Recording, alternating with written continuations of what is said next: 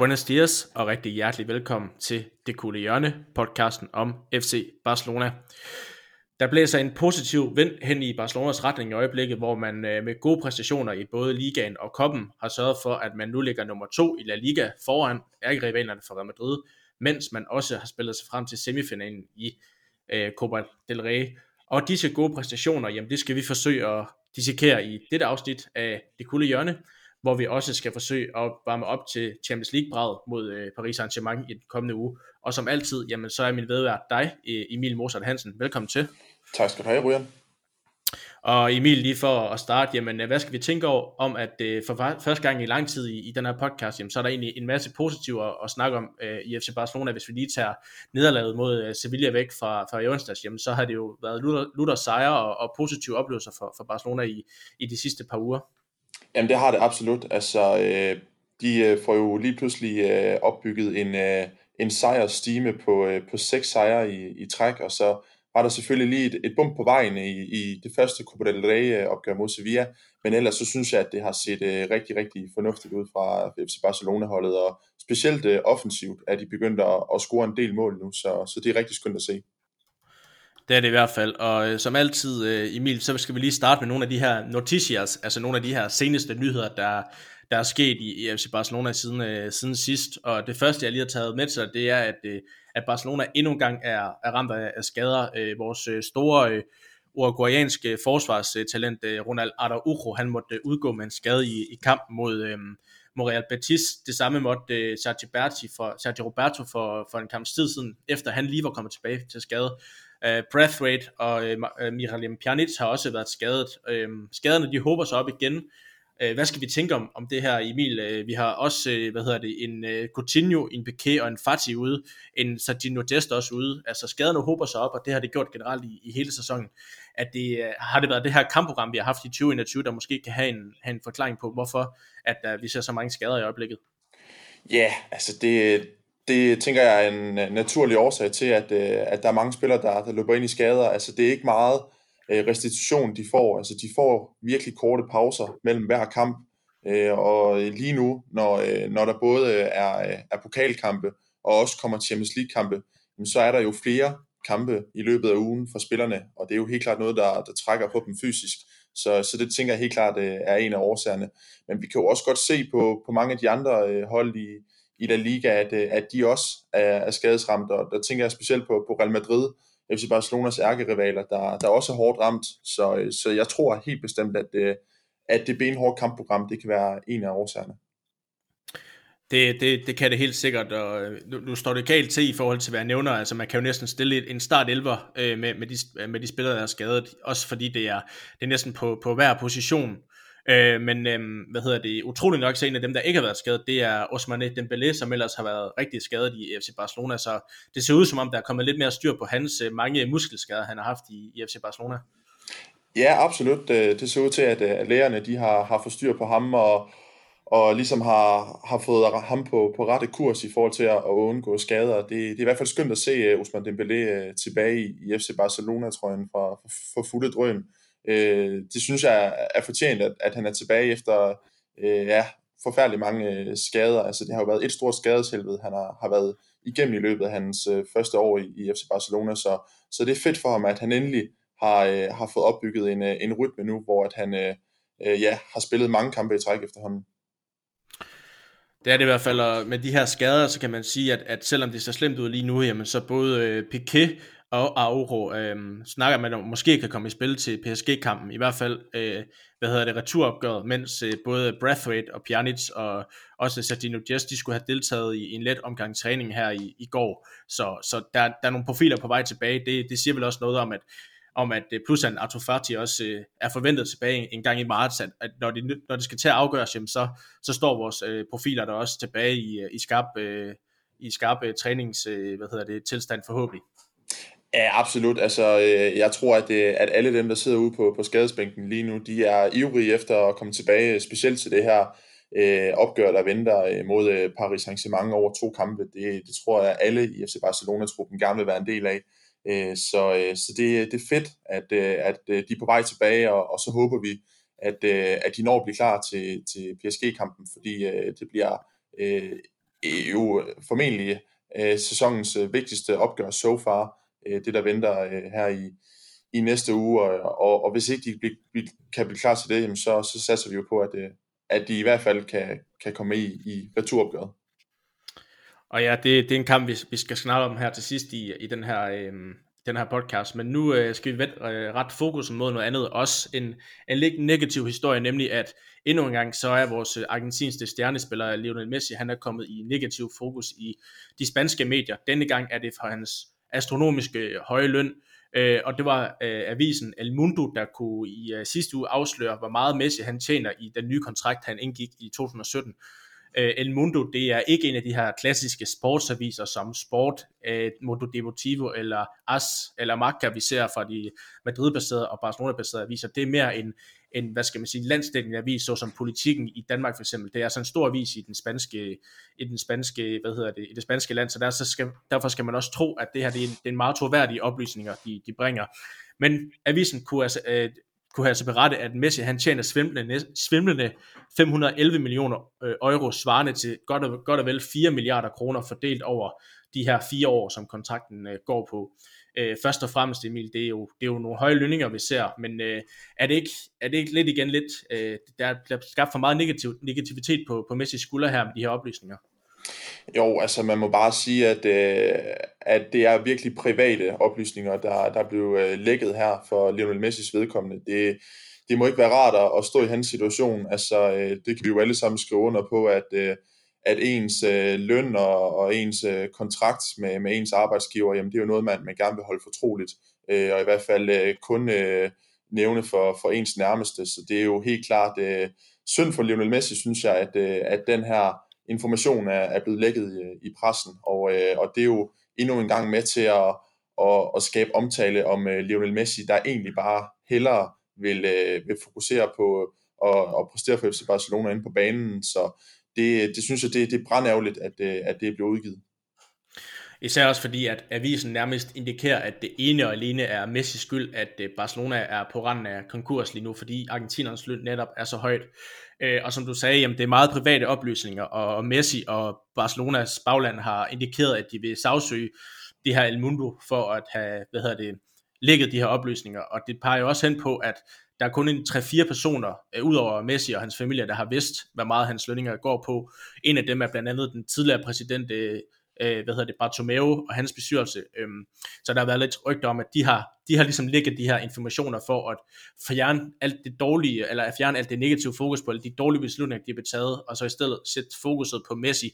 der ligesom ligner, det, det lidt ligner har fået uh, tilskuernes opbakning til, at han, han, han, uh, han havde ret i, i sommer, da han sagde, at han skulle, skulle smutte. Uh, så det er ligesom for at få, for det her negativitet på, på Messi igen. Altså, tror du, tror du overhovedet, det, det forstærker Messis lyst til at blive, når, når du, der endnu en gang er, er negativ fokus på ham, Emil? Ej, altså, man må bare sige, det er mange ting, som Lionel Messi han, er blevet udsat for i, i løbet af de sidste par år, og og det her, øh, det er jo øh, formentlig en af, af de grovere øh, af slagsen. Øh, det, jeg kan sagtens forstå Messi, hvis, øh, hvis han er træt af, af den spanske pres øh, lige nu. Øh, jeg synes, de, de går lidt hårdt efter ham, og, øh, og den her sag her, jamen, den, er jo, øh, den er jo virkelig voldsom. Øh, det er svært at svare på, øh, hvad det betyder for i, i forhold til, at Messi øh, han vil blive eller ej. Øh, selvfølgelig så, så håber vi jo, at, øh, at, øh, at han bliver i, i FC Barcelona, men øh, man må også bare kunne sætte sig ind i, at, at det kan være trættende for en fodboldspiller, at han konstant øh, havner øh, på forsiden øh, med en negativ overskrift, når det er, at han egentlig bare gerne vil præstere ind på fodboldbanen. Så det er svært at svare på, hvad, hvad Messi han, øh, han tænker, men øh, forhåbentlig så, øh, så kommer det ikke til at påvirke hans øh, præstation ind på banen, og det har det jo så heller gjort i løbet af, af det sidste stykke tid.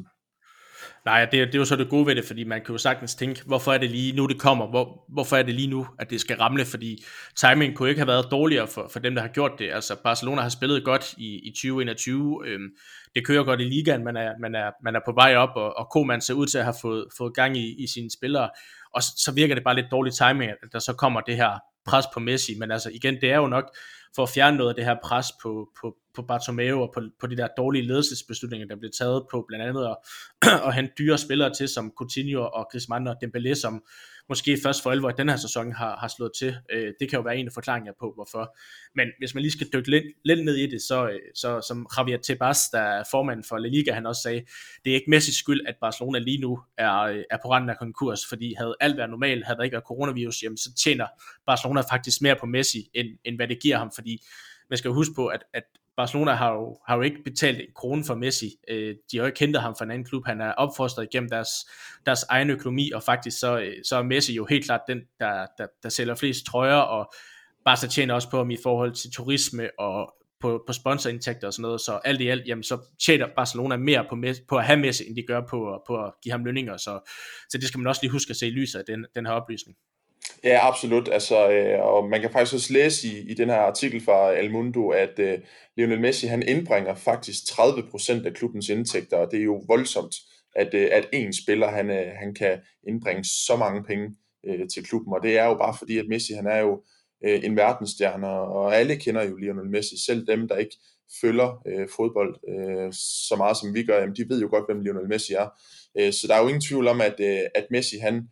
han suger nogle penge ud af, af lønkassen, øh, men det er jo fordi, han er øh, en af verdens allerbedste fodboldspillere. Øh, men han får så også penge tilbage den anden vej, fordi at han er så stort et navn. Øh, så der er jo både øh, ups and downs i, i det her for FC Barcelonas vedkommende.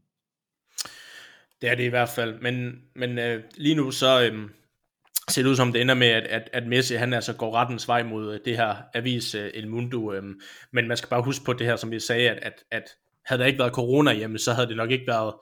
været en, en særlig stor historie Messis øh, hvad hedder det, løn, for man kan jo bare sige, at, at er det klart, at verdens bedste fodboldspiller, jamen han skal også have verdens, øh, hvad hedder det, dyrske kontrakt. Han, han viser jo gang på gang, hvorfor han er det værd. Altså man kan sige, hans modsvar på, på alt det her øh, polemik, der var omkring hans løn, jamen det var at score en, en konge frisparkskasse mod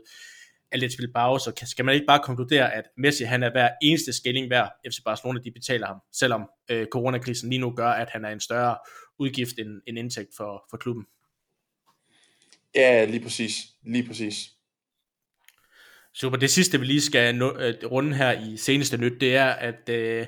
den øh, præsidentkandidaten Victor Font, han, øh, han øh, måske har spillet sig selv ud af mesterskabskampen i FC Barcelona. Øh, øh, torsdag i sidste uge, der retweetede øh, Victor Font et interview med Piquet,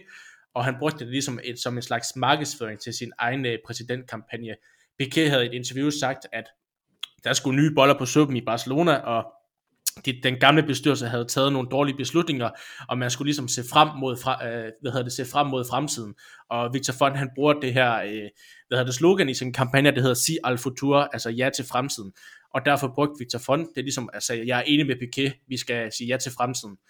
Det viste sig så, at Piquet han bad Victor Font slette det her tweet, hvilket han så gjorde, og Emil, bare lidt kort, skød Victor Font lidt, lidt sig selv i foden øh, ved, at gøre, ved, at gøre, ved at gøre det her, og afgjorde han ikke lidt øh, præsidentvalget til Laportas fordel, som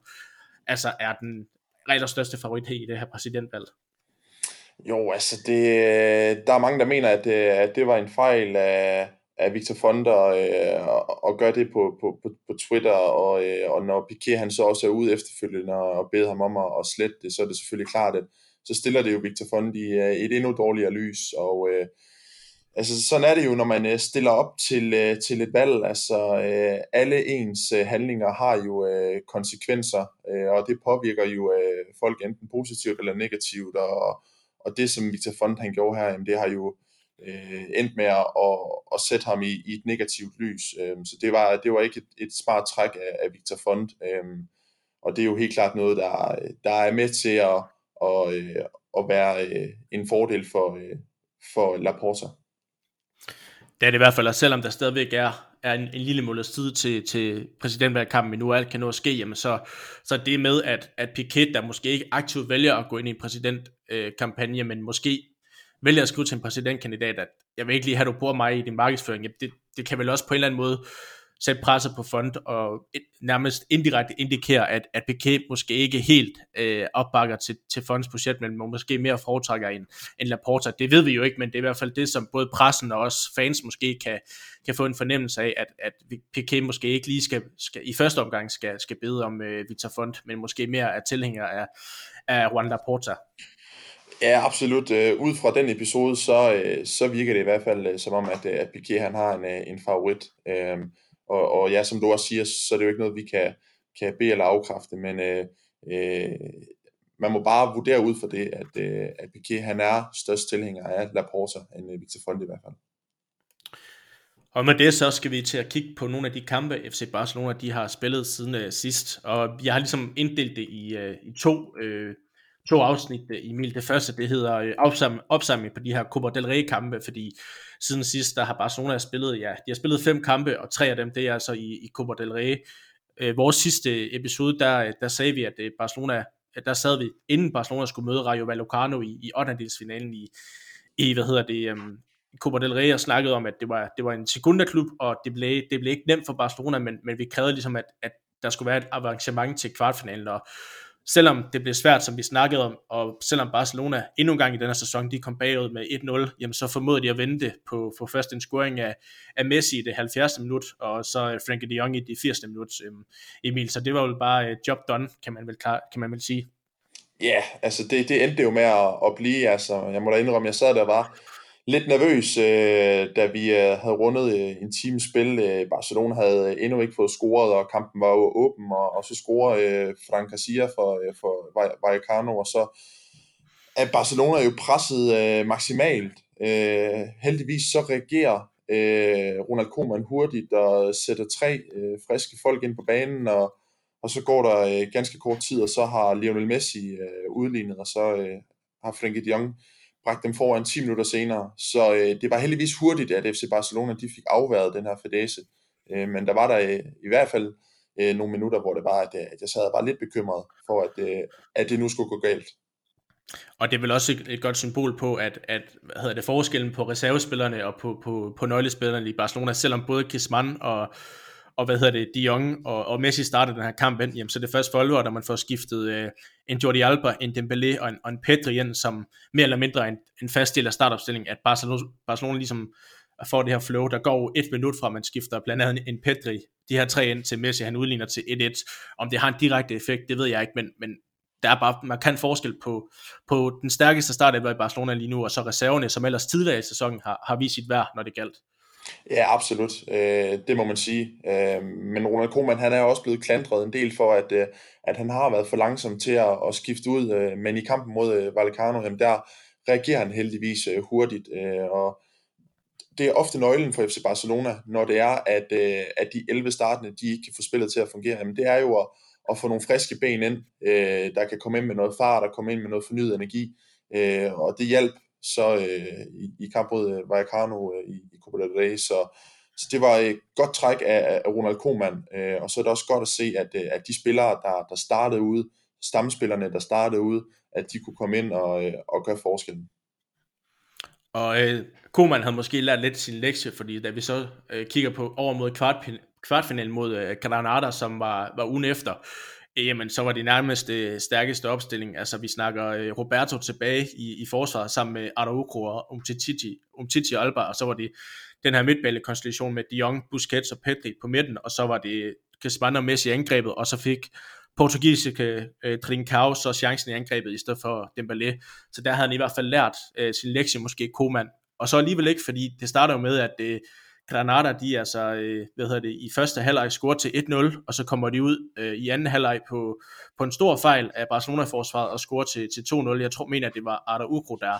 der nærmest afleverer bolden til Roberto Soldado, der har øh, frit løb ned til, til, til Stikkens mål og kvarter effektivt. Og så havde Barcelona altså halene mellem benene, og øh, på, på to minutter i de døende øh, sekunder, eller på to minutter i de døende minutter af kampen, jamen så først øh, Mann og så Jordi Alba, de øh, skaber altså den her forlængede øh, spilletid. Øhm, og i den forlængede spilletid, jamen så scorer øh, Mann og så udligner Granada igen, og så øh, De Jong og Jordi Alba sørger altså for, at Barcelona de får det her øh, comeback sejr, og i øh, ekstra spilletid og, og gå videre til semifinalen. Men hvis vi lige dykker ned i, i, i kampen, Emil, så, øh, så det her remontada, altså det her comeback hjem, det var vel velfortjent. Altså Barcelona spiller virkelig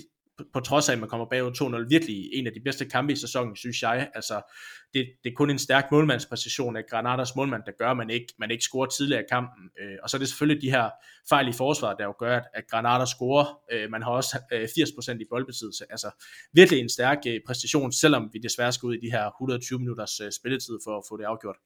Ja, og, og nu nævnte jeg, at jeg var, øh, at jeg var nervøs i, i kampen mod øh, Vallecano. Altså holdt det fast, jeg var også øh, nervøs i, i kampen mod øh, Granada. Øh, fuldstændig vanvittig kamp, øh, men det er jo det, som, som pokalfodbold ofte kan. Men øh, den kan få os ud i, øh, i 120 minutters øh, hæsblæsende fodbold, og, og det gjorde øh, den her kamp øh, absolut. Øh, kæmpe kado, som du også siger, til øh, Aaron Escandel i, øh, i Granada-målet. Altså, for, han slår jo en sublim kamp. Øh, Barcelona har 20 skud på mål og har 80% af boldbesiddelsen. Altså, det, det handlede bare om, at, at de ikke kunne få, øh, få prikket bolden i mål før øh, til allersidst af den ordinære spilletid, og, og derfor er det heldigvis øh, udlignet øh, og får så kampen i, i forlænget øh, spilletider, og som du også siger, Ryan, så, så fortsatte det vanvittige show jo i, i den forlængede spilletid, og, og da Barca egentlig øh, kommer foran, og, og Granada så øh, udligner, jamen øh, så står det jo pivåbent igen, men så trækker de heldigvis de længste strå til sidst, og, og det synes jeg også er, er fuldt fortjent, at de gør FC Barcelona, men, øh, men kæmpe kado til, til Granada-mandskabet, fordi øh, de kæmpede godt nok til det aller, aller sidste, øh, og, og igen, altså det er jo, det er jo virkelig det, det charmerende ved, ved pokalfodbold. Det er det, og, og man skal også huske på de her, at, at Barcelona kommer bagud, øh, ikke bare en gang, men to gange. Det er sket før i sæsonen. Jeg synes, øh, hvis vi lige skal zoome ind på noget, så er det faktisk, at kontra først, øh, første del af sæsonen, jamen, så er Barcelona faktisk, det virker som om, når de så kommer bagud, øh, så, øh, hvad hedder det, så øh, hvad hedder det, stopper de ikke med at spille, de kæmper videre og tror på det her comeback. Vi så det også mod Vallecano, vi har også set det tidligere i, i år, at, at selvom de kommer bagud nu, jamen, så stopper de ikke med at spille fodbold. Det gjorde de lidt i starten, men, men det virker til, at, at Barcelona de, de er fundet ind i sådan en, en, øh, en lidt klassisk øh, maner med det der, jamen okay, så scorer de et mål, de scorer to mål, de scorer tre mål, men det er jo lige meget, hvis vi bare scorer flere mål, jamen, så vinder vi kampen alligevel. Det her er jo sådan en, en klassisk Barcelona-DNA, kan man sige, at, at score flere mål end de andre, det er virkelig, det er virkelig positivt at se øh, kontra øh, ja, starten af sæsonen, at man nu ikke giver op, når man, når man kommer bagud. Ja, lige præcis. Altså, de øh, bevarer virkelig fokus til, til det aller, aller sidste minut, og det er jo også det, der gør, at, øh, at de får udligningen to minutter ind i overtiden, da, da Alba han scorer. Altså, det er jo simpelthen, fordi de bliver ved med at køre på, de går ikke i panik, og de stresser ikke, selvom at de er bagud. Øh, og det er jo virkelig en, en kæmpe gave for et fodboldhold, når man har den øh, indstilling, at, øh, at bare fordi, at, at man er bagud, og der er ganske kort tid igen, øh, så skal man ikke gå i panik, og man skal ikke stresse Øh, så det, det er rigtig skønt, at, at de har fået det ind på holdet. Øh, og så må jeg også bare rose øh, selve kemien på holdet, fordi vi ser jo, da Barcelona de, de først reducerer øh, ved Griezmann øh, hurtigt ind og hente bolden, øh, op og lægge den øh, i midtercirklen, og så ellers videre og presse på, og da de så udligner til 2-2 ved Jordi Alba, jamen der eksploderer det jo i en enorm jubel, øh, og man kan jo virkelig se på spillerne, hvor meget at, at det betyder, selvom at det, at det bare er et, et, et, et i godsøjne et Copa del Rey opgør. Øh, så det, det var fremragende at se, og, og der er også nødt til lige at, at trække Messi øh, med ind i det, fordi jamen, vi, vi snakkede lige om, jamen Messi, øh, de ting, der sker uden for banen, er det noget, der vil påvirke ham mentalt ind på banen, men nej, altså Messi, han var en af dem, der jublede allermest, øh, da Jordi Alba, han, øh, han udlignede, så, så det var også øh, skønt at se, øh, at, øh, at, øh, der var så god kemi på holdet der. Jeg synes også, du nævner to ting, som jeg har skrevet ned. Det er nemlig, at, at holdets måske to største stjerner, øh, Antoine Griezmann og, og Lionel Messi, de altså stepper op, når der, når der er behov for dem. Messi spiller jo en kongekamp mod Granada, selvom han ikke kommer på scoringstavlen. Jamen, det er ham, der, der assisterer, øh, hvad hedder det, Griezmann øh, i, øh, hvad hedder det, hans, øh, hans øh, første scoring. Og, og det er også ham, der, der laver opspillet til Griezmann til, til øh, Jordi Albas scoring, og så, øh, og som du siger, Griezmann, jamen han er bare steppet op her de sidste par kampe, han har scoret, jamen jeg tror han har scoret 5-6 mål i de sidste par kampe, han er også øh, med øh, sidste fod på, eller anden sidste fod, eller tredje sidste fod på, på mange af Barcelonas angreb, og så har jeg læst, at han skulle være en stor, stor faktor i, i omklædningsrummet, hvor han ligesom har sørget for at skabe øh, synergi og, og, og hvad hedder det, øh, stemning i omklædningsrummet på et omklædningsrum, der måske før har været lidt, lidt skældt med, øh, blandt andet med en Suarez og, og, en, en, og en Neymar, der var der, hvor, hvor, de, hvor Messi sammen med dem måske var, var lidt adskilt fra andre. Så har, så har jeg læst noget om, at Griezmann han ligesom skulle have sørget for, at, at hele omklædningsrummet og hele, hele truppen nu er, er sammen om, om et mål, og, og Messi især også skulle være, skulle være mere øh, hvad hedder det, målrettet mod de nye, øh, de nye spillere, der er kommet ind. Så det, øhm, det, er jo, det er jo ikke altid, man ser det på banen, men Chris Mansko har så fået en vigtig øh, øh, faktor at spille i, i omklædningsrummet. Det som du siger, det synes man sagtens man kan se i, øh, i på banen også. Ja, absolut, og det er jo en, en, en skøn historie, at, at Griezmann, der, der fik en lidt svær start i FC Barcelona, han havde lidt svært ved at komme ind på, på Lionel Messi og Luis Suarez, øh, kunne vi jo læse os til i, i pressen, øh, Øh, men nu hvor Suarez ikke er her mere, jamen, øh, så er han jo kommet tættere på Lionel Messi, og, og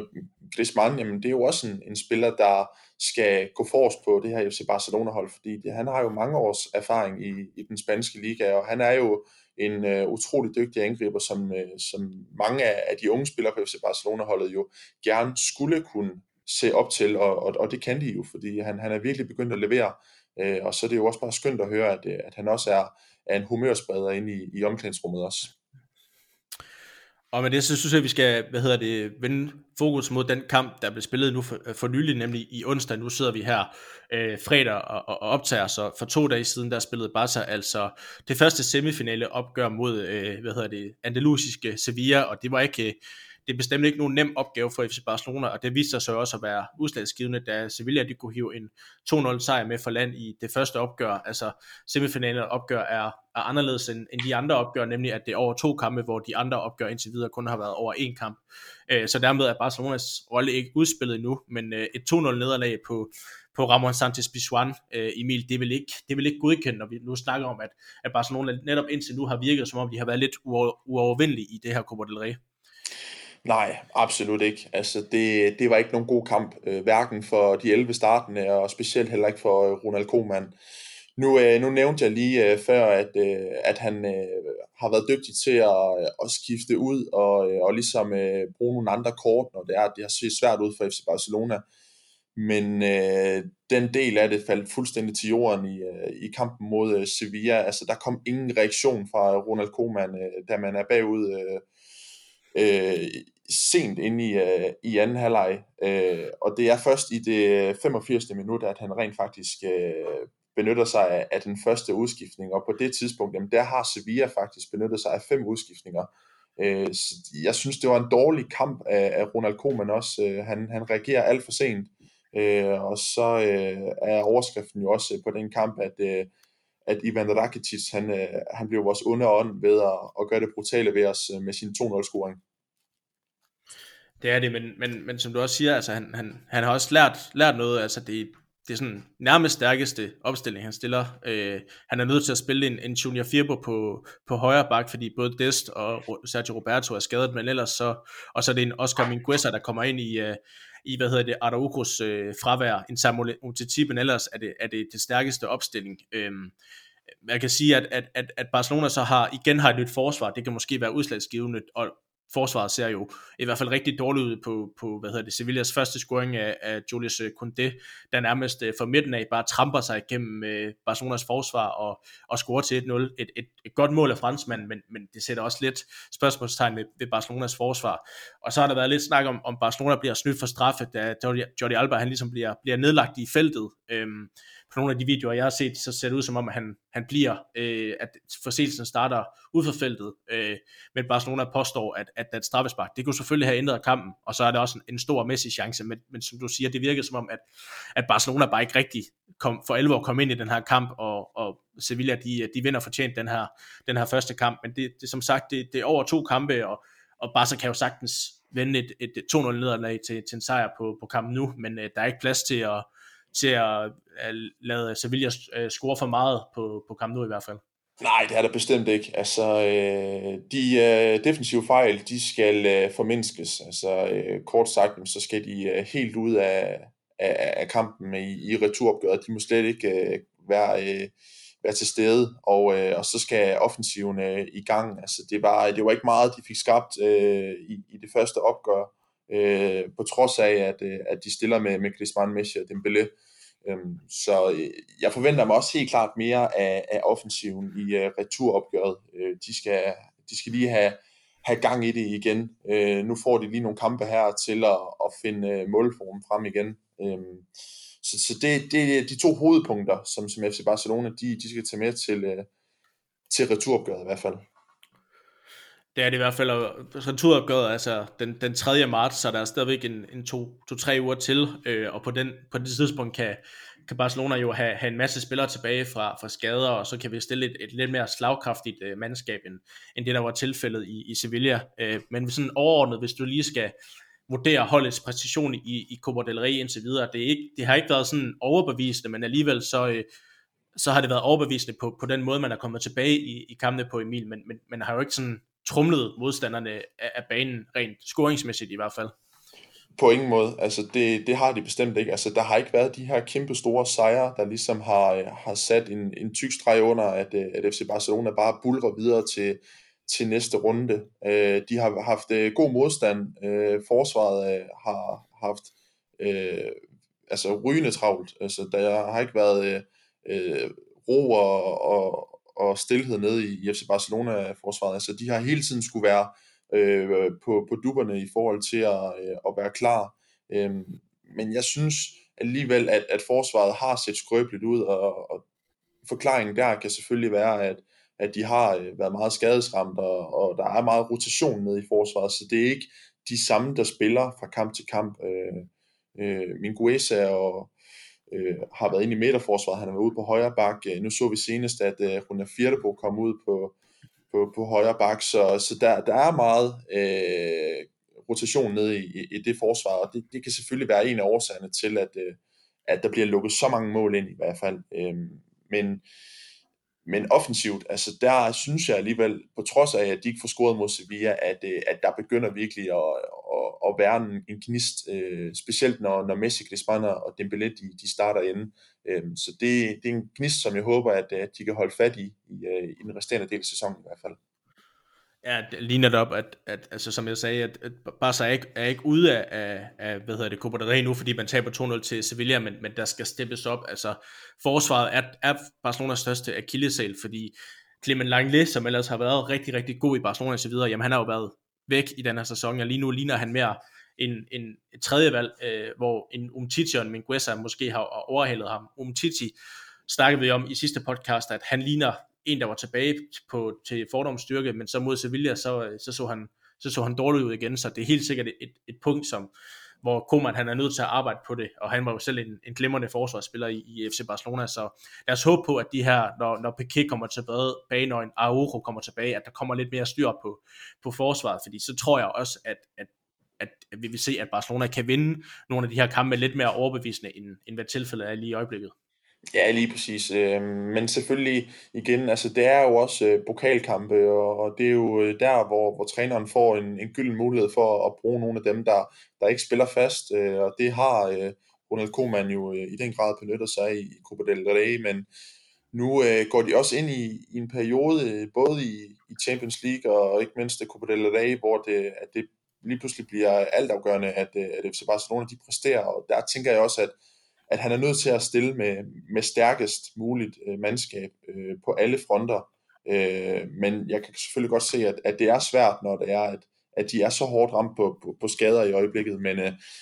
igen, vi, vi må bare krydse fingre for, at, øh, at de fleste øh, nede i, i forsvaret, de, øh, de småt øh, begynder at, at, at vende tilbage igen, og, og så kan de jo øh, begynde at, at finde tilbage i, i deres øh, gamle markerpar, øh, som, som, som har kørt i, gennem længere tid øh, og så skal de have, have genopbygget øh, deres øh, samarbejde ned i, i forsvaret, og, og så er jeg sikker på, at, at vi nok skal se en, en bedre og stabil defensiv indsats fra, fra FC Barcelona-holdet. Og lige her til sidst i forhold til Copa del Rey, hvordan vurderer du vores, vores chancer for, for at vinde øh, det trofæ? Øh, selvfølgelig en 2-0 nederlag i første kamp er ikke et godt udgangspunkt, men som vi siger, at man skal aldrig man skal aldrig øh, afskrive Barcelona, heller ikke når de er bagud 2-0. Øh, hvordan vurderer du vores chancer for, for at vinde øh, Copa del Rey? Jamen altså, det, lige nu der ser det rigtig svært ud. Altså det,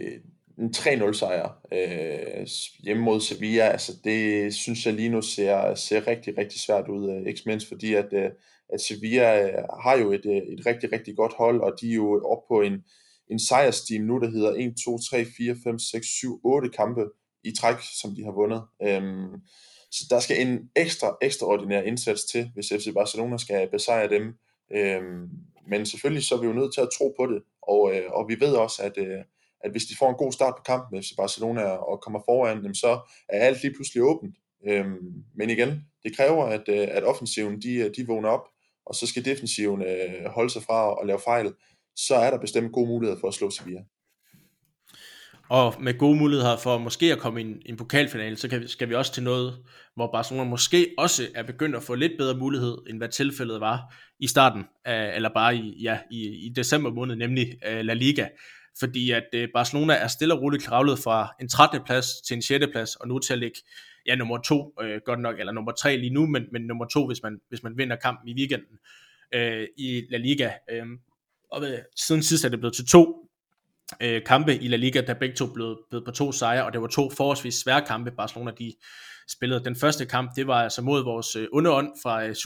øh, Supercopa-finalen, nemlig Athletic øh, Club Bilbao. Øh, her gjorde øh, Messi, øh, hvad hedder det, de her øh, øh, rygter, eller hvad hedder det, de her ting om, omkring hans løn, jamen det gjorde ham, ham lidt til skamme, da han på klassisk øh, Messi øh, manier, øh, nærmest hvor det ser helt, helt umuligt ud at, at, at sparke frispark i kassen, jamen så gør han det til 1-0. Øh, I starten af anden halvleg er stor scorer Jordi Alba desværre øh, selvmål, men øh, i, øh, i, slut, i slutningen af kampen, der scorer øh, Chris Mann til 2-1. Slutresultatet 2-1 på, på et fantastisk opspil og oplæg af Oscar Mingueza. Øh, det var vel også bare en, en, en, en rigtig, rigtig god øh, kamp, øh, Emil, vi så der fra Barcelonas øh, side. Ja, det var det. Altså en, en, en flot sejr øh, over en, en svær modstander. Øh, de har døjet utrolig meget med Atletic Bilbao, men det var skønt at se, at, øh, at de endelig kunne, øh, kunne få besejret. Øh, øh, det er jo sådan en kamp, der, der virkelig luner, fordi øh, Atletic øh, Bilbao, altså det er jo virkelig ikke en modstander, som, øh, som man skal undervurdere, selvom at, øh, at de godt nok ligger i, i midten af, af La Liga-tabellen. Øh, det er jo et hold, som jeg gerne vil vurdere til at være en af dem, der, der virkelig kan volde problemer øh, i, for FC Barcelona i, i løbet af sæsonen. Øhm, så, så det var en, en uhør vigtig sejr, og, øh, og den må man bare sige, den gav rigtig godt, og det blev ligesom startskud på, øh, på øh, en, en god periode øh, for, for FC Barcelona i, i La Liga her i, i februar måned i hvert fald. Det kan vi håbe på. Hvis vi også lige skal vende ved, ved, ved altså det er Messi og Griezmann, der, der scorer målene, men en Oscar Mingueza, der, da han starter lidt, lidt godt i Barcelona der, da han kommer ind sådan i december, eller november-december måned sådan for B-holdet, så har det været lidt sådan hip som hap siden da, men nu kommer han ud på, på en højre bak, en helt ny rolle for ham i, i, ja, i fraværet af, af både Roberto og Junior Feberg. jamen selvom han måske ikke er den her klassiske hurtige højreback, så synes jeg faktisk, at han gør det godt mod, mod Bilbao. Han er jo med offensivt. Det er jo ham, der skaber målet til, til 2-1. Altså hvis vi lige skal, skal sætte nogle ord på ham, tror du, han er en mand, der har spillet sig tættere på at, at være omkring øh, førsteholdstruppen, når vi har alle øh, forsvarsspillerne tilbage fra skader, eller er det en mand, der, der, der kommer tilbage på B-holdet, fordi han ikke har niveau til, til Barcelona? Ja, altså der må jeg simpelthen bare være, være brutal og hård, øh, og, og, og så gå med, med bud nummer to, og, og det er simpelthen, at at når FC Barcelonas øh, stamspillere de vender tilbage, og der, der tænker jeg på, øh, på øh, Araujo, øh, Piquet til midterforsvaret, og så Sadino Dest til, til højre bak, jamen så, øh, så tror jeg, det er farvel og tak for denne gang øh, til, øh, til Mingueza. Altså, jeg synes ikke, han har niveauet til, til førsteholdet endnu. Jeg synes, der har været for mange situationer,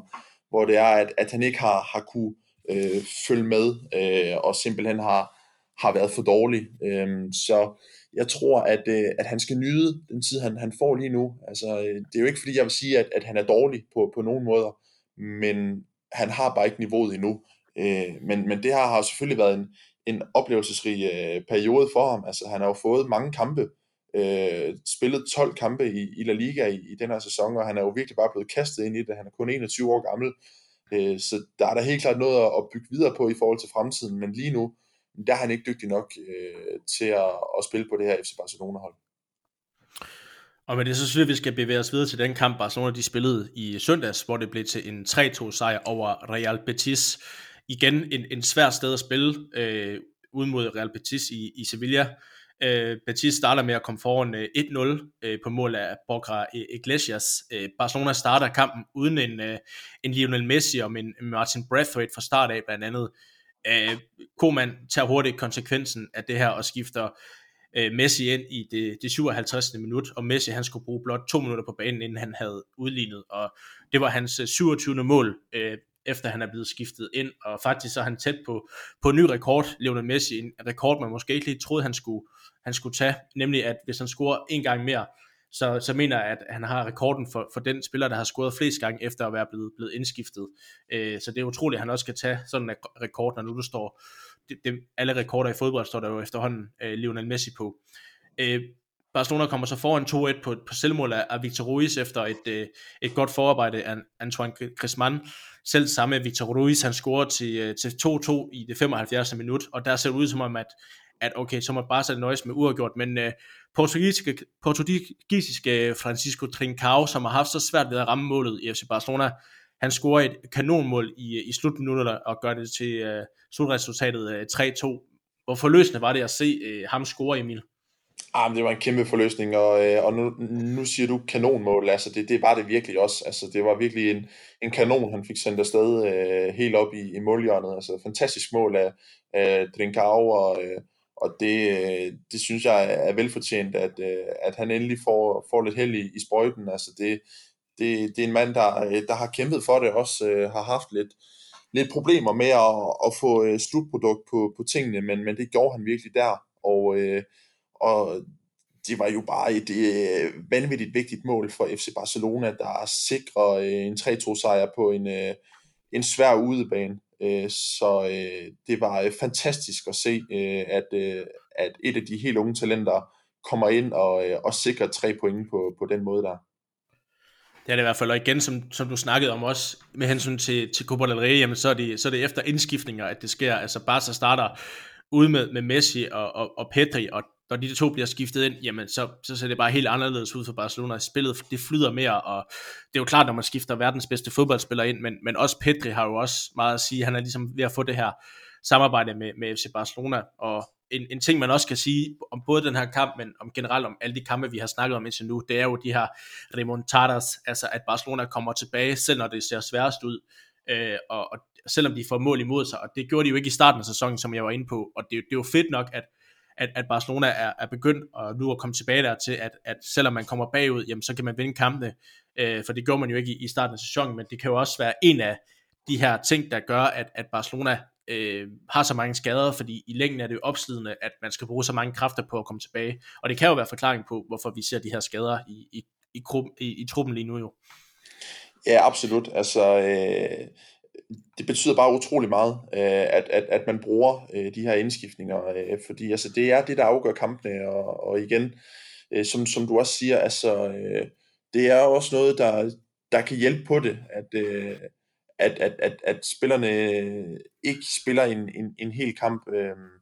øh, hvis det er, at de ser trætte ud, så, så skal de jo hives ud, øh, og så, så, så er det jo bedre at spare på dem. Øh, og, og i den kamp, jamen der, øh, der vælger øh, Ronald Koeman så at starte ud med, med Lionel Messi, øh, for at spare ham lidt, og, og sætter ham så ind, da, da, da det hele det, det, det brænder, og Messi han, han slukker så branden, øh, og det er, jo, det er jo også fantastisk, at, øh, at, øh, at Messi han, han kommer ind og, øh, og gør det, øh, og, og han så samtidig kun skal, skal bruge øh, 30 minutter på banen. Altså det er jo, det er jo mange minutter, øh, som, som han sparer, øh, som han så kunne, kunne øh, tage energi med videre til, til Sevilla-kampen. Så, øh, så det, var, det var også et,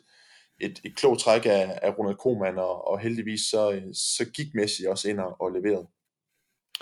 Det gjorde han i hvert fald, og hvis vi skal kigge lidt på, på ligastillingen, så, var, så som jeg var inde på her i introen til, til vores øh, La Liga gennemgang, jamen så Barcelona stille og roligt bevæget sig fra, fra en plads i, i midterfeltet til at gå op omkring top 6 til nu at ligge ja, på en tredje plads lige nu, men, men ligge lige, lige øh, i, i røven af Real Madrid med, med en kamp i baghånden. Og, og hvad hedder det, vi så jo Atletico Madrid, de smed point i, øh, i selv samme spillerunde mod, øh, mod Celta Vigo, og den her ene kamp, de har i baghånden, den spiller de i, øh, i midt, eller næste uge, mener jeg, så, så nu får vi snart de her kampe udlignet, øh, og Barca kan så, øh, så øh, nøjes med at være 14 point bagefter, i stedet for 17 point bagefter, men det ser stadigvæk svært ud i den her mesterskabskamp at, indhente øh, Atletico Madrid, Emil, men, men altså i og med, at Atletico Madrid de smider point mod Celta Vigo, og de lige nu har, har en rigtig mange profiler ude med, med coronavirus, så kunne man jo håbe lidt på, at, at det har en betydning for deres spil. Øh, selvom Suarez han bliver ved med at bombe de her kasser ind, ja, så kan man jo håbe på, at, at det her med, at de har så mange profiler ude med coronavirus, at, at det kan få en påvirkning på deres resultater. Er det så ikke nu, at, at Barcelona skal, skal slå til, når vi er inde i sådan en god steam i, i ligaen, og skal slå til og ligesom måske komme for baghjul og lægge øh, uh, ultimativ pres på Atletico Madrid? Jo, altså det, det er virkelig nu. Altså der venter jo også en, en benhård øh, periode for Atletico Madrid med, øh, med Champions League også, øh, og så har de også et, øh, et opgør mod øh, Real Madrid i, øh, i starten af marts, som, øh, som også kan gå hen og, og, og hjælpe øh, FC Barcelona, øh, hvis de to hold de, øh, de spiller uafgjort, øh, eller Real Madrid for den sags skyld øh, vinder. Øh, så øh, altså, der er bestemt muligheder for, at, øh, at det her Atletico Madrid-hold, de, øh, de kan begynde at, at snuble lidt, og, og som du også siger, så så så vi det jo øh, her senest øh, i, i deres kamp mod Celta Vigo, at, øh, at det er muligt at score øh, to mål på øh, Wanda Metropolitano, og, og det er også muligt at, at tage point med derfra. Øhm, så det kan godt være, at det er øh, startskud på en lille groggy periode for øh, Atletico Madrid, men øh, som du også sagde, altså Luis Suarez, han er simpelthen ustyrlig i øjeblikket, han bomber bare øh, mål ind efter behag, så det er jo deres øh, kort, de har øh, i takt med, at de også har den bedste defensiv i La Liga. Så det ser svært ud i forhold til at hente Atletico Madrid, men vi er også nødt til at, at kunne konkludere, at det, det er bestemt ikke umuligt.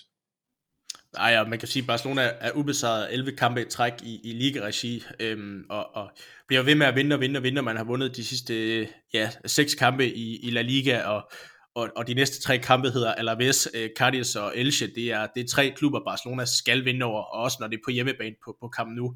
Og, og derimellem kommer der så et, et opgør mod PSG, så, så selvom, selvom man kan sige, at, at ja, muligvis øh, 14 point, som det jo kan være, det er meget til Atletico, jamen så har vi muligheden nu for i hvert fald at gøre vores for at blive ved med at vinde og lægge det her pres på Atletico, øh, der også selv, som du siger, skal møde Real Madrid, og vi skal også selv møde Atletico Madrid i, igen i, i, øhm, til, til april, tror jeg. Så, så det er i hvert fald Barcelonas mulighed for måske at, at, at, at øjne en chance for at, for at komme tættere på, på Atletico Madrid lige nu. Ja, absolut. Altså Barcelona, de, øh, de er nødt til at, at, at fortsætte den her glimrende periode, som, som de har gang i i La Liga, fordi øh, altså, de er jo gået fra, at, øh, at vi sad her og sagde, at det ser umuligt ud til, at øh, der er jo faktisk en mulighed, hvis det er, at, øh, at, det er, at de kan fortsætte, og at Atletico Madrid de bliver ved med at, at, at snuble. Så øh, jeg er fortrøstningsfuld. Øh, jeg siger bestemt ikke, at, øh, at FC Barcelona er favoritter, fordi det er de på ingen måde. Øh, Atletico Madrid er stadigvæk kæmpe store favoritter, men altså, der er lige pludselig åbnet sig et, øh, en lille sprække øh, for enden af, af tunnelen, som, som Barcelona kan, kan komme ud af, så, så det bliver spændende at følge i hvert fald. Og første mulighed for at hente lidt ind på, på Atletico Madrid, det bliver altså her i weekenden, hvor Barcelona de er på lørdag kl. 21 hjemme på Camp Nou tager imod øh, Alaves. Øh, Emil, hvis vi lige hurtigt skal, skal snakke om den kamp, altså det, vi har PSG, øh, der venter øh, tirsdag aften, og vi skal møde øh, Alaves på, på hjemmebane. Et Alaves-hold, der ligger, der ligger og kæmper omkring øh, at, at undgå nedrykningen i, i La Liga. De ligger på den 16. plads med, med to point ned, ned til stregen. Det er, det er vel en kamp, Barcelona skal vinde uden de, uden de store problemer. Ja, det er, øh, det er simpelthen en kamp, som, som Barcelona de, de skal vinde. Altså nu, nu endte sidste opgør øh, godt nok øh, 1-1 tilbage i, øh, i oktober, men det var også øh, på et tidspunkt, hvor Barcelona de, de ikke helt havde fundet sig selv endnu. Øh, turneringen var, var lige startet, vi var kun inde i, i runde 8 i La Liga, øh, men de har jo virkelig udviklet sig utrolig meget i, i, i løbet af, af sæsonen efter Barcelona-mandskabet, og, og jeg er overbevist om, at, øh, at det nok skal blive til, til en sejr over Alaves i, i den her kamp, der venter i morgen. Og hvad hedder det, Atletico Madrid, de spiller jo allerede inden Barcelona spiller lørdag, der spiller de mod øh, Granada, som, som heller ikke er et let spil, øh, sted at spille. Det fandt vi jo det fandt vi ud af så sent som, som et par uger siden i, i vores Copa del Rey kamp. Øhm,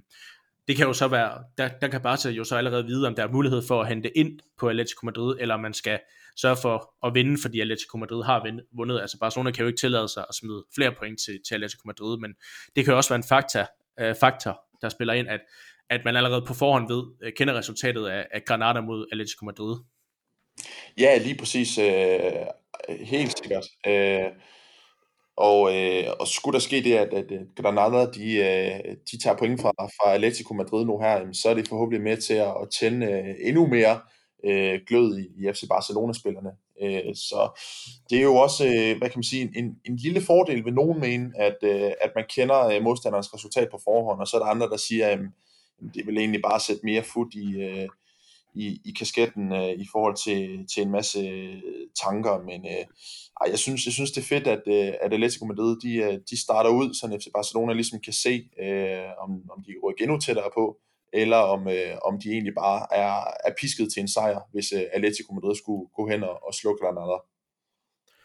Og lige til sidst, hvis vi skal, hvis vi skal snakke lidt om, om hvad hedder det, startopstillingen til den her kamp, altså Barcelona kunne jo godt gå ud og spille med det, med det stærkeste mandskab for, for ligesom at, at jagte den her chance, der måske er i, i ligaen, men vi har jo øh, PSG øh, i, i midtugen i, i Champions League, der vender tilbage. At, tror tror, man ser sådan lidt en blanding, som man, man så i, i kampen mod Betis, hvor, hvor det er en blanding af, af nogle profiler og sådan nogle reserver. Blandt andet kunne man måske overveje at starte med, med en Messi ude igen, eller er det, er det de stærkeste 11, vi ser for, for Ronald Koeman, netop fordi, at, at Barca lige nu er inde i en situation, hvor, hvor man ikke kan tillade at få flere øh, skader, jamen så må man måske også bare spille med, med de stærkeste 11 for at sørge for, øh, sørge for at få resultaterne. Jamen, det er jo en, en, en svær situation, han står i, øh, Ronald Koeman, og øh, der er jeg heldigvis glad for, at jeg ikke skal være træner, fordi altså, det er jo utroligt svært, øh, fordi altså, kampprogrammet er så presset, men der er jo ingen tvivl om, at, øh, at kampen mod øh, PSG øh, i, i næste uge, jamen, den er jo virkelig altafgørende. Øh, selvom at det, at det kun er, er det første opgør, så er det vigtigt, at FC Barcelona kommer godt fra start øh, i, i, i de her brag mod, øh, mod PSG. Men alligevel så vil jeg mene, at, at, at han er nødt til at bruge nogle af, af de, øh,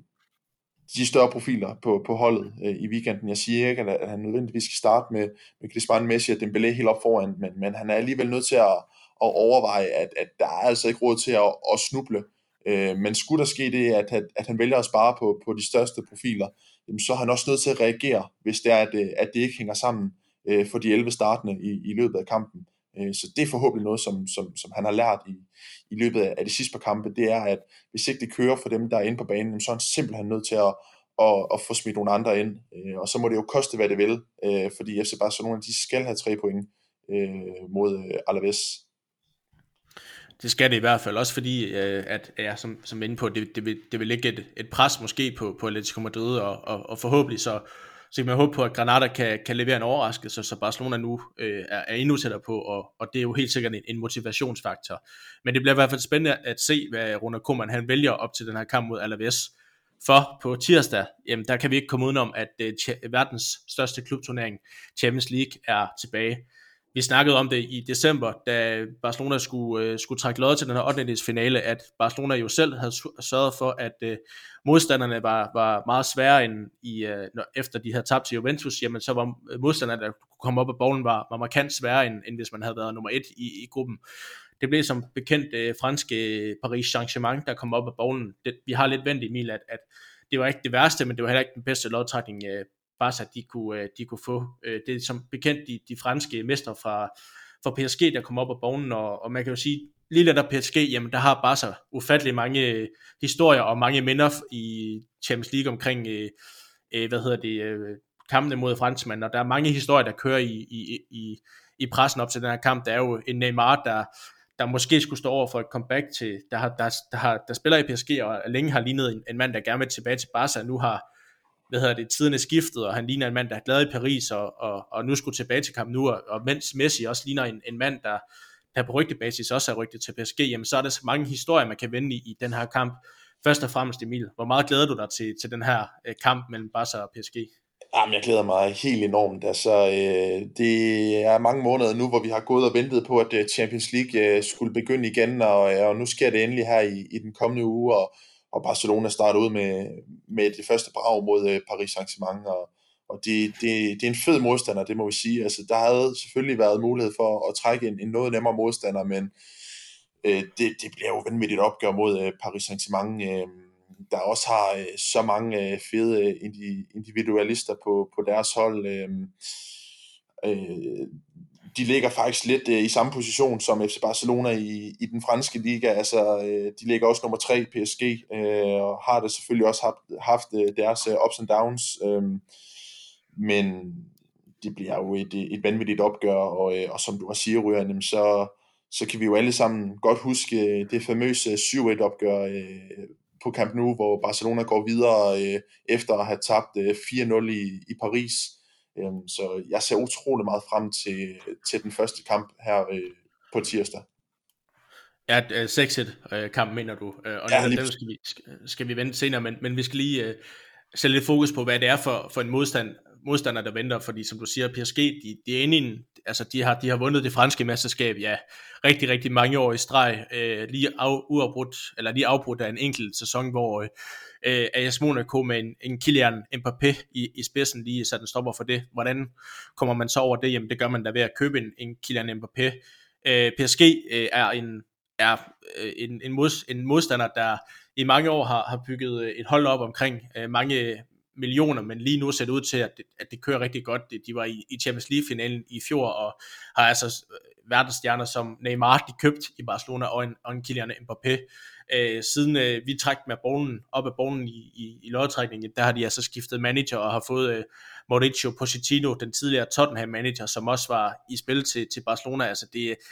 det er altså ved at blive en, øh, en europæisk øh, magtfaktor øh, PSG, selvom de ikke har vundet Champions League endnu, så det er bestemt ikke en modstander, man bare skal, som man måske tidligere har tænkt, at det, oh, det er bare PSG, dem, dem skal vi slå. Altså de er, øh, det er altså et, et, et, et europæisk storhold, der måske lige nu også er et større hold end, end FC Barcelona. Ja, altså det, det, det, det vil øh, nogen mene i hvert fald. Altså øh, selvfølgelig så, øh, så er FC Barcelona jo en, en, en langt større klub, og det ved jeg, det er du også enig i, men, men kigger vi på spillermaterialet, så, øh, så har de jo virkelig fået øh, stablet et, øh, et vildt hold på benene øh, i, øh, i Paris, og, øh, og det er altså et, et mandskab, som, som alle frygter. Og det er, som jeg sagde, fordi de har så mange gode individualister, ikke mindst øh, Neymar øh, og, og Kylian Mbappé. Øhm, så øh, der bliver travlt for, for FC Barcelonas forsvar, og, og så ved jeg jo også, at, at du nu her gerne vil breake, at, at de slipper i hvert fald for at, at møde en af, af de helt store profiler. Ja, nemlig øh, vores tidligere brasilianske stjernespiller Neymar, som der har været skrevet meget om, at, og jeg havde specielt også glædet mig til at se, hvordan han vil være, når han skulle til, tilbage på kamp nu, og han skulle tilbage, tilbage og møde Messi. Jamen han, øh, han misser i hvert fald den første, første kamp. Han, øh, han udgik øh, skadet i, øh, i en kopkamp her i, i midtugen, og, og han er ude i, i fire uger, og misser måske også returopgøret, og det er jo selvfølgelig ærgerligt, fordi han er en af verdens bedste fodboldspillere, selvom, selvom mange Barcelona-fan, inklusiv os to, har et, har et lidt øh, stramt forhold til ham, jamen, så kan man ikke komme udenom, han er en af, en af verdens bedste fodboldspillere, og, og, og, og selvom det øger bare så chancer med kant, at, at han, øh, han ikke må spille, jamen, så havde man jo så havde det bare været federe at se Neymar i det her opgør, fordi at, at der er så mange historier omkring ham og, og Barcelona. Ja, det er der. Altså, øh, det er helt vildt. Øh, på trods af, at, øh, at han skifter væk fra klubben, jamen, så er han jo altså, flere gange om måneden sat i forbindelse med FC Barcelona på en eller anden måde. Altså, der har været gode historier, der har også været negative historier. Øh, måske flere negative end gode historier, men øh, det er som om, at, øh, at Neymars øh, navn det aldrig rigtig kommer fri for, øh, for FC Barcelona. Øh, Øh, og jeg er helt enig, Ryan. Altså, jeg havde virkelig også set frem til, at, øh, at øh, Neymar han skulle vende tilbage på Camp Nou, og, og han skulle øh, spille mod øh, mange af sine gamle holdkammerater, og ikke mindst øh, sin gode ven Lionel Messi. Øh, så det er ærgerligt, at, øh, at det ikke kommer til at ske. Øh, men, men som du også siger, så, så er det da klart, at, at det øger da Barcelonas chancer for at vinde markant. Øh, og jeg er da også overbevist om, at, øh, at øh, de fire, der skal starte i, øh, i FC Barcelona-forsvaret, øh, til kampen i, i næste uge, jamen øh, de er da også glade for, at øh, de skal stå over for Neymar, fordi det er jo en, en verdensklasse fodboldspiller, der kan afgøre tingene på egen hånd, og, og han giver aldrig forsvarsspillerne et sekunds øh, hvil. Øh, han er altid øh, ind og udfordrer, og, og hans teknik øh, er jo øh, formentlig øh, en af, af, af det aller, aller bedste, som, som vi ser i, i europæisk fodbold. Så, øh, så det, det er brændærgerligt, at, øh, at Neymar han, han ikke er med, øh, set med, øh, med, med fansenes briller, men med, med, med, med sportslige briller, så er det måske meget godt for FC Barcelona. hvis vi skal kigge lidt sådan head-to-head og, og øh, statistisk set mellem Barca og PSG, jamen så har de mødt hinanden en del gange inden for de seneste år. Øh, første gang var i, i 12 og 13 sæsonen, hvor man mødte hinanden i, i kvartfinalen. Her gik Barcelona videre øh, med samlet 3-3 efter to mål på udebane. Så mødte man hinanden i, i gruppespillet i, i 14-15, øh, hvor Barcelona jo som bekendt øh, endte med at vinde Champions League. Her vandt PSG 3-2 på hjemmebane, mens Barca øh, hvad hedder det, vandt 3-1 hjemme på Camp Nou. Øh, hvad hedder det, så mødte man igen, igen i, i kvartfinalen øh, i, i samme sæson i 14-15, hvor Barca vandt 3-1 i, i Paris og 2-0 på hjemmebane. Og så tror jeg alle sammen nok, vi husker øh, seneste møde mellem PSG og Barca, nemlig at Barca øh, i, øh, i åndedelsfinalen øh, starter med at, at kollapse fuldstændig i PSG og, og taber 4-0, øh, og får så på, på helt mirakuløs vis øh, turned, turned, turned, around, øh, turned it around og vinder 6-1 på, på hjemmebane. Øh, og det, det er jo noget, som alle Barcelona-fans kan huske den her kamp. Jeg tror, alle Barcelona-fans ved, hvor de var, da, da ja, Roberto han, øh, han sætter målet ind i, i aller, aller sidste sekund, sekund til, til 6-1. Øh, Emil, øh, jeg har lige en, en lille quiz omkring øh, den her kamp, nemlig om, om du kan huske øh, de målscorer, der var, øh, altså Barcelonas målscorer i den kamp. Puha, jamen øh, ja, det er, jo, det er jo nogle del år tilbage, men øh, jeg kan i hvert fald huske, at, øh, at både øh, Suarez, øh, Messi og, Neymar scorer, og øh, så er der selvfølgelig nogen, der scorer øh, øh, to gange, og øh, Neymar, han scorer på frispark, jeg husker, han øh, kringler den op i, i hjørnet, og det er med til at, at give håb. Øh, og så Suarez, han fremtvinger et straffespark, som Neymar får lov til at sparke, og som sparker den ind.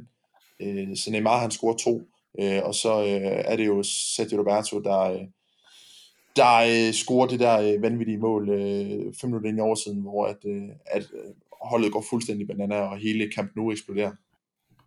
Ja, så mangler du en enkelt, men, men øh, det er også fordi, det ikke er en Barcelona-spiller, der scorer det, men det er uh, Lovren Kosaba, der scorer selvmål efter et, et, et, Iniesta, et Iniesta indlæg. Men, men ja, det, det var de sidste målscorer, og netop det her 6-1 opgør, det er, jo, det er jo helt sikkert noget, som både Barcelona øh, spillerne og, og fansene husker, men det er jo nok også noget, som, som PSG-spillerne husker. Altså mange, mange af de spillere, der spiller i, i både PSG og Barcelona i dag, var også med i det opgør. Altså der er jo en, en Marquinhos øh, og en Kutsava og en, og en Draxler og en Verratti, der startede inden i, øh, for PSG i det opgør, og så var det jo selvfølgelig en, en Neymar, der godt nok spiller for PSG nu, men spillede for Barcelona der, en Messi, en, øh, en Busquets, en, en Piqué, en, en Ter Stegen, en Umtiti også, der, der startede inden for Barcelona i det opgør. Altså tror du, at, tror du, at, at det kan tænde især PSG-spillerne, at, øh, at, øh, at de kan huske den her kamp. Altså tror du, de er ude på at få en slags hævn, fordi de, de kollapsede jo fuldstændig i den kamp? Ja, altså det, øh, det kan sagtens være, at, øh, at, at nogle af de profiler, der var med dengang, de, øh, de gerne vil, have revanche. Det tror jeg da helt bestemt, at, at de gerne vil. Så tror jeg også bare, at, at PSG gerne vil øh, stemple øh, på papiret, at, øh, at de er bedre end FC Barcelona lige nu. Altså, jeg, jeg er overbevist om, at, øh, at de er virkelig tændt på, på, på den her øh, kamp, øh, der venter i næste uge, og ikke mindst øh, returopgøret. Så øh, jeg er sikker på, at, øh, at PSG også kommer ud med, med fulde drøn i hvert fald. Det må vi se, og omvendt så må vi se, at, at Barcelona jo også skal huske den her, at selvom man, man, man er bagud, jamen så, så har man set det før, man kan komme tilbage mod, mod PSG. Jeg tror nu ikke, vi skal, vi, det kommer til at ske lige, lige i første opgør. Hvis vi skal kigge lidt på en anden historie, som også øh, er sjov i den her kamp, så er det, at Lionel Messi, hvis kontrakt udløber med, med Barcelona til sommer, øh, han, har, han har øh, igennem noget tid været rygtet til både PSG, men også til, til Manchester City. Herop til, til kampen øh, mod PSG, så det virker lidt som om, at, at PSG-spillerne og trænerne godt har kunne se det sjove i at lige at, og hvad hedder det, flytte lidt med, med Lionel Messi. I, i, øh, specielt Angel Di Maria, øh, Verratti og Pochettino har været ude og set, at, er ude og udtale, at, at de gerne så øh, Messi i Barcelona, og Di Maria har også været ude og sige, jamen selvfølgelig så jeg det, vil jeg da gerne spille sammen med Messi på klubhold også. Altså de spiller jo sammen på, på det argentinske landshold, og det har jo lidt været en af de her historier op til kampen, hvor særligt Roland Koeman har, har kaldt PSG for respektløse om at, omkring, at de, de udtaler sig om, om Messis fremtid øh, lige først og fremmest, Emil, hvad skal vi tænke om, at, at, at PSG-spillerne prøver lidt at, at lokke Messi til, til deres klub? Jamen altså, øh, først og fremmest så er det jo forståeligt. Altså, hvem vil ikke have Lionel Messi øh, som holdkammerat? Øh, det, det er da overbevist om, at, at de fleste gerne vil, og, og så har øh, Lionel Messi til PSG jo øh, været en historie, der har kørt i mange år, fordi jamen øh, hvis nu, at Lionel Messi han skulle skifte væk for øh, FC Barcelona, jamen hvem har så råd til at betale hans enorme løn? Hvem har, har råd til at, og, øh, at have ham i, i, i klubben? Og, øh, og der er det jo øh, PSG, der, der gang på gang øh, sammen med, med Manchester City er blevet nævnt, fordi de har jo styrket med penge i, i de to klubber. Øhm, men jeg forstår da godt, at, øh, at både Pochettino, øh, argentinske Pochettino, gerne vil have sin øh, landsmand øh, Lionel Messi til øh, Paris og, og være med i det projekt, som han lige er kommet ind i. Øh, og så forstår jeg da også godt, at, øh,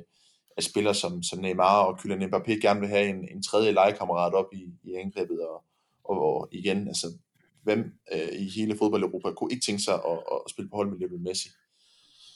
Ja, og, altså Koeman kalder det jo respektfuldt, eller mangel på respekt over for Barcelona og for Lionel Messi, men altså, jeg var sådan lidt, okay, Ronald Koeman, jeg tror også, Barcelona, de, de ikke har rent med i posen i det der, altså, Messi er kontrakt, kontraktfri til sommer, han må sådan set allerede forhandle sin kontrakt nu, hvis han vil det. Det er jo klart, at, at PSG-spillerne prøver at lokke ham, altså, som jeg sagde, jeg tror ikke, Barcelona har rent mel i posen, jeg mener vist, at, at så snart de begyndte at, og meldte sig interesseret i både Antoine Griezmann og Dembélé, så var der vist noget omkring, at de ikke mødte op til træning i, i Madrid og i, uh, i Dortmund, så det der, så tror jeg ikke, at Koeman han skal udtale sig på, på Barcelonas vegne i hvert fald. Nej, nej, det skal han ikke. Altså, jeg synes, det er lidt sjovt, når, når der er lidt lir på den front, øh, når, når spillerne sådan stikker lidt til hinanden. Øh, hey, skifter du til os? Øh, vi vil gerne have dig. Altså, det, det synes jeg bare, det, det er en sjov ting, og, og det skal de da endelig bare blive ved med. Øh, om det påvirker Messi eller ej, det, det skal jeg ikke kunne svare på, men altså det er der bare noget, som jeg også er overbevist om, at, øh, at han synes er lidt sjovt. Altså, jeg kan godt lide, når der er lidt, uh, lidt banter på, øh, på de sociale medier, og, uh, og det synes jeg da helt bestemt, at, at spillerne bare skal fortsætte med. Ja, nu er du lige inde på, på et af mit spørgsmål, nemlig om det, om det her omkring PSG, der, der, der lidt flytter med Messi, om det er noget, der kan påvirke ham i det her opgør, så tror du, det er noget, vi ser, hvor han siger, okay, måske spiller jeg for min kommende klub, eller tror du, han er så fokuseret på, at, på bare Barcelona, at, at det lærer han ligge, og så lærer han fødderne tale? Ja, det, det er overbevist om, at han gør. Altså, jeg, jeg tror, han, han, han lader det ligge. Altså, så tæt har, har, har de jo heller ikke efter sine været på hinanden. Altså selvfølgelig, snakken går jo nærmest dagligt i, i den spanske og franske presse om, at, øh, at, øh, at PSG gerne vil, vil have Messi, men jeg synes aldrig rigtigt, vi har, har, har hørt øh, noget om, at, øh, at det skulle være det samme, den, den modsatte vej øh, endnu i hvert fald. Så, så det, er jo, det er jo bare endnu mere øh, med til at, at, og dem op for, at det, at det er en, en stor kamp, der, der venter øh, mellem øh, FC Barcelona og PSG, øh, også fordi at, at Messi er rygtet til, til PSG. Til sidst, hvis vi lige skal, skal snakke lidt om vores øh, forventninger til kampen, jamen, så har vi begge to været inde på, at, at ja, fraværet af Neymar, det, det øger jo Barcelonas chancer markant, og selvom vi begge to havde, havde glædet os til at se ham tilbage, fordi at det var altid sjovt at, at skulle se øh, ens modstander mod, mod de bedste hold øh, og bedste modstandere, fordi så, så har man håneretten endnu mere, hvis det lykkes med at vinde, men, men faktum, faktum er, at uden Neymar, jamen så, så øger det bare øh, Barcelonas øh, chancer markant. Altså, hvad, hvad er dine forventninger til kampen? Altså, er det en kamp, hvor Barcelona skal gå ind og og, og få det afgjort i første kamp, fordi man spiller hjemme på kamp nu, eller er det en kamp, hvor man skal forsøge at, at få scoret så mange mål som muligt, og så håbe på, at man kan holde stand mod, øh, mod PSG og, og Mbappé? Det er en kamp, øh, hvor FC Barcelona de skal passe på. Altså, øh, det, er lige, det er lige for, jeg vil sige, at det, det er nærmest farligt, hvis, hvis FC Barcelona kommer hæsblæsende ud til den her kamp fra, fra første fløjt.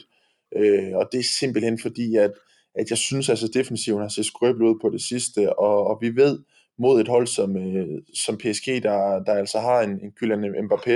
jamen, så skal der ikke mange fejl til, før at, øh, at det går galt og bliver straffet. Øh, så FC Barcelona, de skal være påpasselige, øh, og de skal virkelig være sikre i deres angreb. Øh, og så, så synes jeg altså, at, at, at, at, at offensiven, de, de må levere op foran. Øh, det, det, det er virkelig vigtigt, at, øh, at PSG ikke får scoret på, på Camp Nou. Øh, så vil jeg hellere have, at, at kampen ender 0-0, Øhm, så, så det primære fokus i, i den første kamp, øh, vil jeg sige, det, det bliver helt klart, at, at defensiven, de skal ind og levere, øh, fordi øh, kommer FC Barcelona til øh, Paris, øh, hvor at PSG ikke har et, et udebanemål med til den kamp, jamen det vil da helt klart øh, hjælpe FC Barcelona. Så, så min primære fokus til den første kamp, det er, at, at defensiven skal stå godt. Og hvis vi så skal kigge lidt på, hvem, hvem der skal være i den defensiv, ja, hvis vi skal kigge lidt på en, på en startopstilling, altså øh, forsvaret har været, har været noget øh, roteret her på grund af skader og så videre, men, men der bliver snakket om, at Araujo og også en Piqué måske kan komme i spil til, til kampen mod øh, PSG. Øh, Piqué er der dog mest snak om, at han kan være klar til returopgøret i, i Paris om, om, en, om en måneds tid. Hvis vi skal kigge lidt på, hvem der starter, jamen øh, til stikken er vel selvskrevet på mål. Hvis vi skal kigge lidt på, på, på firebakkæden, så, øh, så Dino Gest, han skulle være tilbage i træning og klar igen, så han starter vel på, på højre bak. Så er det vel spørgsmål om en Araujo er klar, om det så bliver en Langley eller en, øh, en, øh, hvad hedder han, øh, Langley eller en, øh, en Umtiti, der starter i, øh, i midterforsvaret, eller om det er også en Jordi Alba i, i, øh, i venstre side. Hvad, hvad, hvad tror du, at, øh, at han vælger, Ronald Koeman? Jamen, øh, jeg læste i hvert fald i dag, at, at, at Araujo, han har, han har udtalt, at, at han gør alt for at, at blive klar til, til FC Barcelonas opgør mod PSG. Øh, øhm, og selvfølgelig håber jeg jo på, at, at han bliver klar, men ellers så, øh, så er der jo Samuel øh, Umtiti, der, der kan gå ind på, på hans plads. Øhm, en, en vigtig brik, det er, at, øh, at Jordi Alba spiller. Altså, han er, betyder utrolig meget for, for FC Barcelonas øh, defensiv og, og ikke mindst offensiv også. Altså, han bidrager virkelig med meget i, i begge ender af, af banen. Øhm, så de, de kunne godt øh, gå hen og, og, øh, og blive, øh, øh, to nøglepositioner, øh, venstrebakken og, og højrebakken, hvor, hvor Dest og, og, og Alba spiller, og så, og så er det lidt mere øh, tvivlsomt, hvem der kommer til at spille inde øh, i midterforsvaret. Og derfra, jamen, så er det vel lidt selvskrevet, at det hedder en, en øhm, hvad hedder det, Sergio Busquets, en Pedri og en, en Frenkie de Jong på midtbanen, øh, og så en øh, Dembélé, Griezmann og Messi op i angrebet. Altså der kan der vel ikke være de store spørgsmålstegn, vel? Nej, lige præcis. Altså, øh, ligesom i, i kampen mod Sevilla, så, øh, så midtbanen skal være den samme, og, og angrebet skal være den samme, det samme, altså, fordi altså, det er det stærkeste FC Barcelona, de, de kan stille med lige nu, øh, når der vi kigger på, på deres spillertrup. Øh, og så må vi jo selvfølgelig bare håbe, at, øh, at præstationen bliver lidt bedre, end, end var mod Sevilla. Det må vi øh, håbe på. Øh, hvis vi lige til sidst skal, skal komme med et bud på, på resultatet, øh, Emil, hvad, hvad tror du så, at øh, den, den, den ender? Ja, jeg tror, at FC Barcelona, de, øh, de vinder første kamp øh, 1-0, og, øh, og så må vi, må vi se, hvad der kommer til at ske i andet opgør. Jeg tror ikke, det bliver en, en målrig kamp, og, og, det er mere, fordi jeg tror, at FC Barcelona så har fokus på, at, at PSG ikke skal, skal score. Øhm, så så det, det bliver spændende, om, om jeg, jeg får ret. Det kan også være, at FC Barcelona de bare øh, kommer blæsende ud til, til opgøret, og, og bare øh, prøver at, at, at storme mod øh, PSG-målet. Øh, det er jo ikke til at svare på, men, men umiddelbart så tror jeg, at det bliver en kamp, hvor FC Barcelona de, øh, de er påpasselige med, hvad de gør, og så tror jeg, at, at kampen ender 1-0.